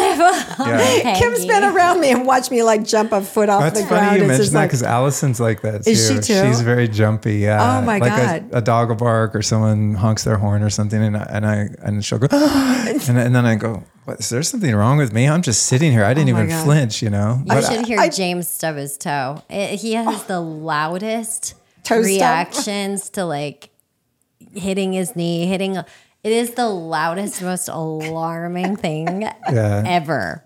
he's, oh my he's getting it out of his body. Oh, yeah, yeah. releasing it releasing But yeah, you know, with the frequency stuff, going back to the Kundalini yoga, it's like, why does chanting certain words in a certain language change the way you feel? Like, how do you even explain that? It's it's frequency, right? It, it completely is. You know, I, I don't know if I just recently told this story on our podcast about um, I had my brain read by Oh, the yeah, yeah. University and the Kundalini Yoga. Within three years or four years of doing that, my brain completely changed. It was so fascinating because he had shown how I was very much right brained and it was dangerous because it was close to like paranoid schizophrenia. is like, here's this line and here's you. I don't recommend that. that You're you- really creative. yeah, it's like a little, too, too much. creative. yeah, you need to balance that brain. But after doing that and then going back, it really, I think it was seven years in between the brain scans. And he could not believe the difference in my brain scans. So there's something to the chanting, the oming, the Yeah. all of that process of being able to balance the brain. Yeah, Absolutely. And a lot of kana drops, K drops. yeah. K drop. K drops, you know, yeah. plant plant medicine too. Yeah. So those Yeah. two really helping to rewire. I believe that's Yeah. also some of the beauty of like earthy music and rhythm. You know, like Yeah. just when you go into uh, indigenous cultures that haven't been stimulated by, you know, all the technology, and it's it's about a rhythm and a Mm. beat and Oh my God. Hey, there's the wife right there. Speaking of rhythm and frequency and changes, so I'm, I'm sure you heard some of the story. Uh, Allison had an event with um, uh, this group of The dog- Dogon, uh, Dogon, um, Dogon. Dogon. Oh shoot! I've been saying it wrong. The Dogon. The Dogon. the doggone. It's the Uh, Dogon. yeah. Dogon. The, the Okay. Dogon, Dogon tribe, uh, Master Naba. And anyway, so she had an event Wow. nearby here the other day, and, and Kim uh, joined us. And when Naba, I was feeling totally normal, really lovely group of people, very grounded. I, I really enjoyed like the energy of the room. It was in a, a beautiful space. Um, Callan Payton's uh, house, kind of their clubhouse, I guess, right now. It's epic. Yeah, Yes. you've been there. Yeah, Yes, it's, I've been there. ama- so you know, amazing space, amazing group of people, just Yeah. all the smells and sights, just very vibey. But I was totally sober. And we go through a number of different um, ceremonies and rituals and things like that, uh, according to their their tradition. And so there's all this cleansings and different things happening. Anyway, and then drinking some herbal teas, not psychoactive, but just different African herbal concoctions and things like that. So I drink one of these teas, pretty strong, but not psychoactive in any way. Naba starts playing his drum. And I'm sitting there, I'm like, oh, this is nice. Yeah, he's a good drummer, you know, great rhythm, whatever. I'm just not, Yeah. I'm just open and receptive. I have no expectations, but I just started feeling into that drum and just like, huh, what if I could get out of my head? Because I'm a musician. So I'm thinking about, ooh, that beat. And like I'm starting to pick it apart and kind of analyze what he's doing with what hand and how and the sounds and all that. I'm like, get out of your head, just be in your body. And so I started feeling his drum with my body. And similar to some of the things that would happen to me uh, at times in, in Kundalini Yoga and have happened many times since in plant medicine, this energy started moving in my body.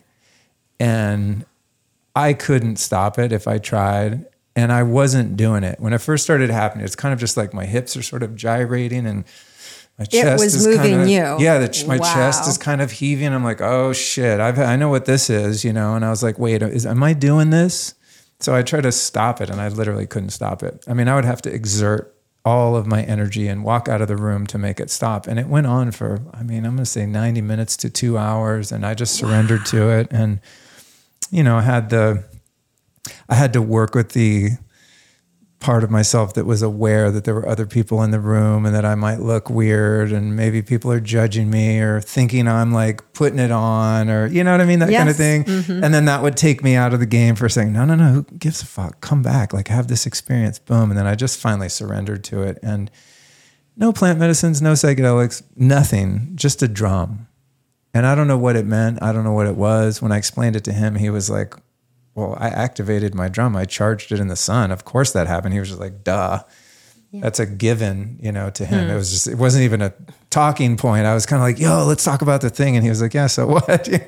Wow. It's like, that's what happens. What do you think is going to happen? It's like you, know turn on a car, it goes. Yeah, Yeah. I mean, wow. this, you know, these drums and his people have been playing those drums for God knows how long, you know. So there's a real spirit and a real power in Mm. that. But yeah, it reminded me of how potent frequency can be, you know, and That, what how what a beautiful experience. it was amazing, and all I had to do was be receptive, you know. And there were Yeah. points uh, at which I started just spontaneously crying, just just having these big emotional outbursts, Wow. but with no content.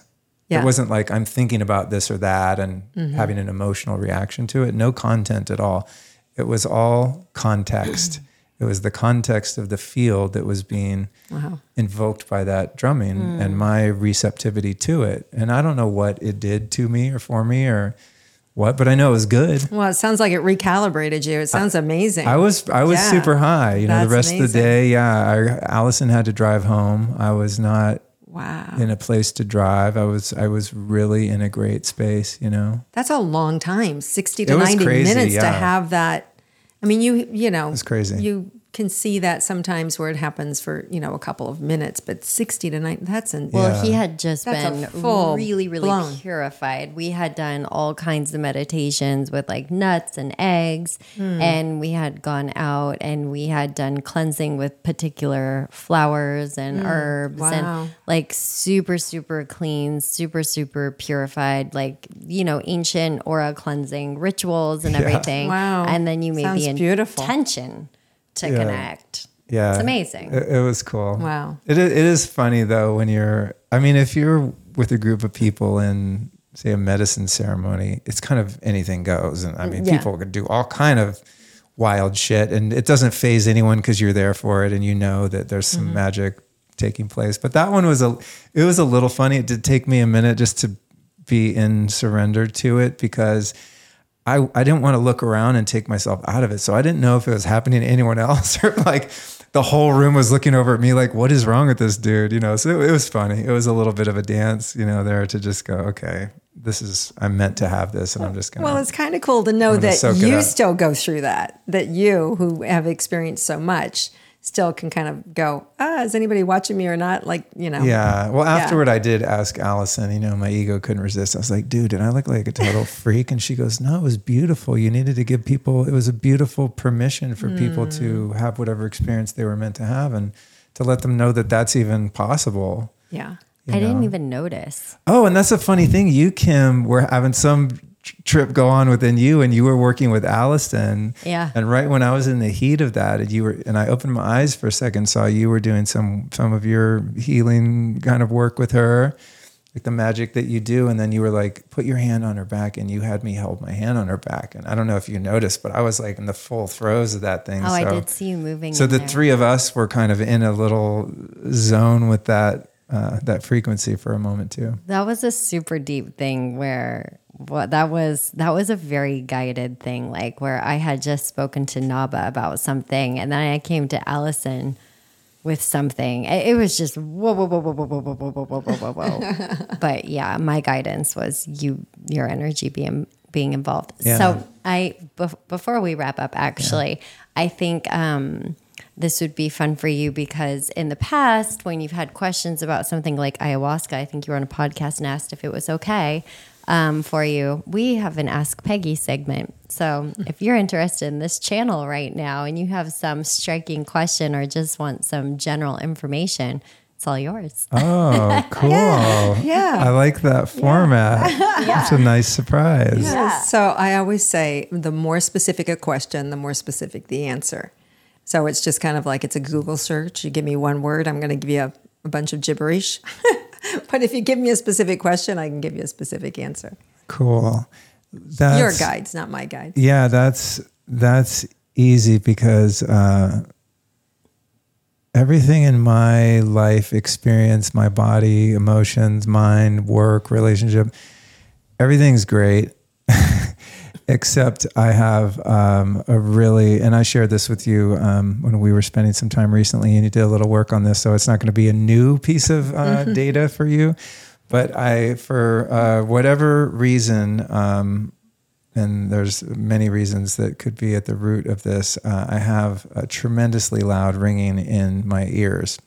I don't even like to use the clinical term for it because I don't even want to take on that identity. But Yeah. there's a very consistent, very loud, high pitched ringing in my ears that is um, that's very disruptive to my life, and it's quite challenging. And so I'm in a dance of um, you know, finding the balance between surrendering to what is and remaining grateful for all of the parts of my life and my body that aren't bothering me and are working Yeah. perfectly and in the curiosity of a solution, you know? And so, um, I don't know, maybe the question is, you know, where in my body would I be best served to spend most of my energy? And I ask that because I tend to spend a lot of energy up in the crown, and I'm all about just being far out and expansive and exploring consciousness. And sometimes I think that I'm um, maybe out of balance in terms of Yeah. how much is happening up You- here you- versus being grounded in my yeah, body. Yeah, you feel a little bit. That, that's what I was going to say before you said that. I was going to say that you feel a little bit like you're um, not exactly grounded, like you're caught between two dimensions, and and whether any of that has to do with a past life trauma, that has to do with the you know explosions or something that has to do with a past life that you could be clearing, um, but also. Um, spending more time being like reversing it instead of being you know like upside down uh, diamond being bringing it like this right? Being more grounded bring all that energy down through a point instead of being wide open. Because the wide open frequency is like it's just like this like you're on all the time instead of closing and turning upside down where you're more rooted down here. I think that's that's going to help and then also it is it is your work to know frequency. It is your work to create stability in the mind body. Kim said it perfectly when you came on. She said well you know this is what you do. You explore you get the answers you heal and then you help others you lead them to it. So this is such a big thing for so many people in the world. So many people have this. I'm not going to say the word because we're not going to label you. So many people have it, my brother included, and be able to dial down the frequency, understand that frequency is something I feel like is part of the puzzle that you're being asked to create with, ask, you know, in in connect with it. I can really feel it behind this left eye here, and um, and really connect with it in in in a safe way, like right going into it, get to know it. What what do you need? Uh, what what what feeling wants to come in? Where where am I at? Because I can also feel it go down your back. So we talk about across the shoulders and down your back, this tension as we talk about it. Can you feel all Mm. Oh. Yeah, that? yeah, I just saw yeah, it. Yeah, behind the eye and yeah. So it's like it's like you're, it's like you're, it's like it's almost like a it's a point inside of you, and I really feel it behind this eye. Um, but I think it's yours to play with and to peel back and to isolate and to understand. And then through that understanding, it's going to release. And you'll be able to go, hey, this is what you need to do. So I feel like that's part of your party that you're being asked to, take to one for the team. yeah, bring it, bring it in. I mean, does that resonate with you? Yeah, Have you thought of that before? Uh, yeah, more or less. Yeah. More or less. I mean, one thing I have, and this is a, this is a stretch, but it's an aspirational stretch. Uh-huh. My favorite place in time and space is silence, like just no sound.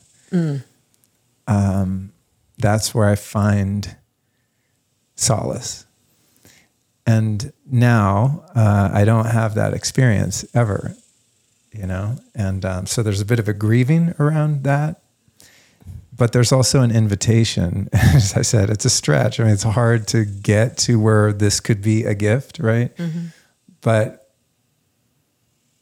underneath all sounds, like those bugs that we hear outside, the ringing in my ear, underneath all sound is silence, right? Because there could be no sound if there wasn't a silence from which it emerges. Mm-hmm. So, what I've been toying with a little bit is can I find the silence underneath this this ringing?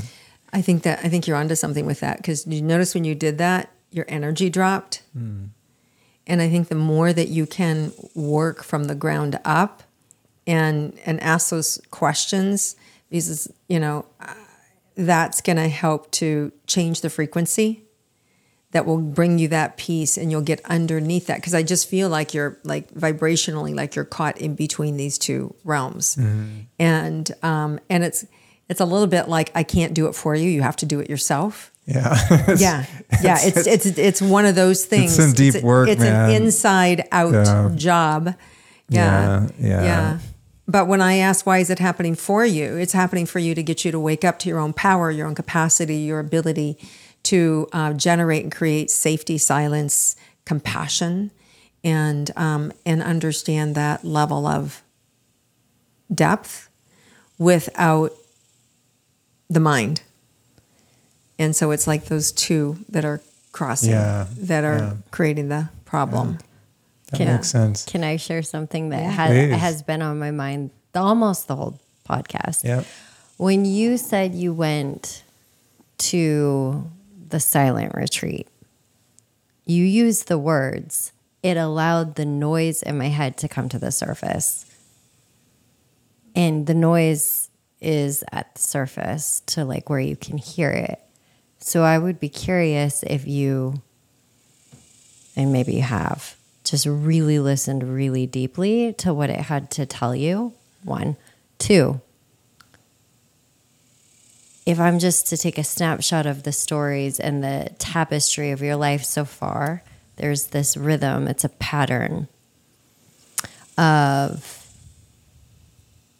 going through things you have no control over, surrendering to divine intervention, and having like this quick move through, like over and over and over from abuse to like to to alcohol to drugs to like you know it just it, it's been like a a thing and it's been effective for you to go into like the one one thing about you that, that I know about you if I had to describe you in one word right now I would say sincere. You're the such a sincere person. So prayer and sincerity or earnest prayer gets a response, you know, and and uh, you have a level of listening, you know. So it's just like I don't know if you are or you aren't, but just listening to the noise that has surfaced in your head, mm-hmm. Yeah. it's and maybe good. that's how you're going to help us all learn when you figure out that. Let us know on the next yeah, podcast. go go into it. Go into that and listen. Yeah. See what it has to say. Well, it's interesting, you know, earnest because where there is peace with the noise is in the realm of pure awareness. Where the noise causes anxiety is in the mind, right? Like pure awareness is experiencing the silence underneath that noise. Yeah. But the mind is used to silence being experienced in a different way, where yeah, there's no there's no noise, right? Yeah, so true. that's that's like that that um, tug of war between like the knowingness that I'm safe and the mind going like, what if this doesn't stop? You can't live like this. Yeah. You got to get the fuck out of here if this is your life now. I mean, those are the kind of And- thoughts. if I let it run, not the- like I'm going to hurt myself, but it's kind of like, well, how many more years No. am I going to be here? You know, I'm if But- this is what it looks like. But that's the mind. That's what you have to make peace with. I mean, I I looked in the mirror. I was telling Kim the story, and I would used to look in the mirror and go, "Who am I? Get me!" I was like young, like 13 years old, 12, mm, 13, 14 years mm-hmm. old. I'm like, I got to get out of here. I got to get out of here. What? Whose body is this? Like, get me out of here. Get me out of here. And and I would go, "Oh my God, mm-hmm. you got to shut up." You're gonna you're gonna go crazy. You can't talk this way to yourself. And I had to really like get myself together. I mean, I sound like a crazy person, but when you're 13 years old, 14 oh, I years relate old, 100%. Say- I mean, right? And so then I focused on something Mm-hmm. else. I focused on the color of my eyes. And so I started to say, oh, my eyes are green, my eyes are green. So I gave myself something else to focus on. So maybe there's something else you can focus on that will mitigate that noise. Give your mind something else to focus on so it can turn down that Totally. that noise. Well, yeah, that's- and that's- create in a different yeah, way. That's great. Yeah, because the thing is, with this particular challenge is um, anxiety makes it worse. Yeah, I can I could I could feel. that So just tells you it's It's a real, it's a real teacher in that way, Yeah. right? Because it's like what it does is causes anxiety and and those thoughts of like, what if this is my life now? What if this Mm-hmm. never goes away? How can I deal with this, right? But and that anxiety is the thing that perpetuates the volume and intensity of it, and the surrendering to it and going into deep presence and awareness is what makes it less bothersome. You know, so it's it's it's a huge teacher. Are you Yeah. using microdosing with it? Um, because I'm just thinking like Oh, like that's the- a great idea. Yeah, like the microdosing of like we use K drops, kind of Yeah. drops, and um, because it just drops you right into the heart, drops the anxiety, Mm. and releases it immediately. There's a neuro shift, right? Yeah. And yeah, and so That's a good that idea. might be something Yeah. you can just buy them online. with The- an intention. yeah, Yeah, Yeah. I think Allison has. Ha- Some. does she? Allison Yeah. loves the kanna. You know, so Yeah. There's always some around the house. There is somewhere else. Yeah. So try. Yeah. So that might be something that you could work with yeah, too. that's a good idea. Yeah. Well, you know, I have, like I said before, I have uh, such a healthy respect for deep medicine experiences that I'm never planning on it. You know what I'm saying? It's like Yeah. an opportunity comes, I get a text.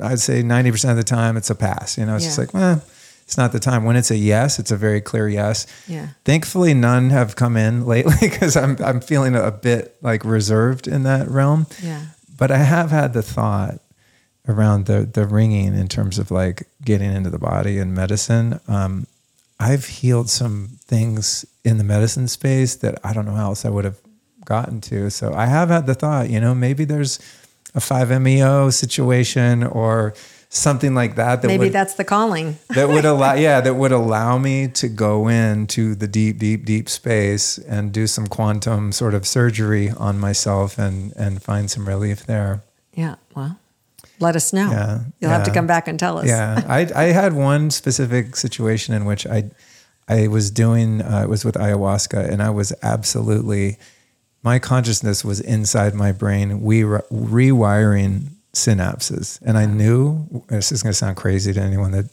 hasn't had this kind of experience but it's just it's just what was happening. And i know that it's what's happening because my brain was different after that. I was I was changing neural pathways around certain flavors of ab- abuse that I had endured as a kid and how they were coloring my personality and my responses in life now, like specifically around being uh, really afraid of confrontation and being afraid of people when they're volatile, you know. And so I was, I know we're wrapping up, but I had got myself into a relationship um, that mirrored that dynamic that I had experienced as a kid, as we do. And so I mm. started to see that and unravel that. And I remember thinking, well, right now I'm really small. You know, my consciousness mm. is portable in mm. that space. And I was invited to actually go into my physical brain and to go in there and just tease things apart and rewire and and repair it. And I did, and it and it worked. Wow. And then I didn't need to call that lesson in anymore. I, you know, I'm in a relationship with someone who, I mean, she's got her fiery side, but um, it's it's expressed with compassion Yeah. and So consciousness. beautiful. You know. Yeah. So I think there might be, you know, there might be something there, and I'm not rushing into that, but it's Yeah. kind of like my, if all else fails, there's Yeah. always that space, right, Yeah. where miracles can can and do happen, but they also happen in this waking state here. So I'm going to work with that. Thank you both. Yeah. Yeah. You're welcome. Yeah, Thank you Thanks for, for the coming question. on.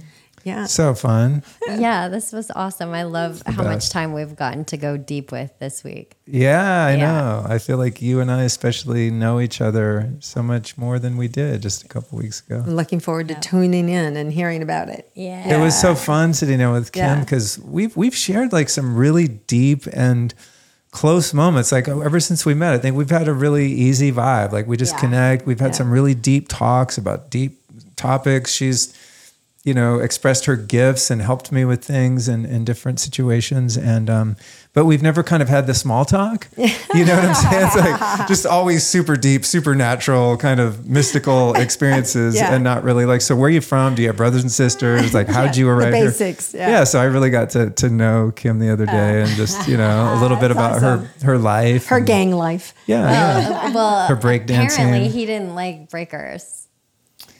I was of a different clan when I was a teenager. Yeah. I was I was what we call what I call now a hesher, you know, like a little long haired heavy metal kid. she was doing the breakdancing. Those were my cousins. I love my cousins. Oh, so great. I'm a ride or die hesher. Ah, at heart. wow. Yeah. So yeah, it's been fun. Thank you. Yeah. Thanks for coming. Yeah, Good for to sure. see you.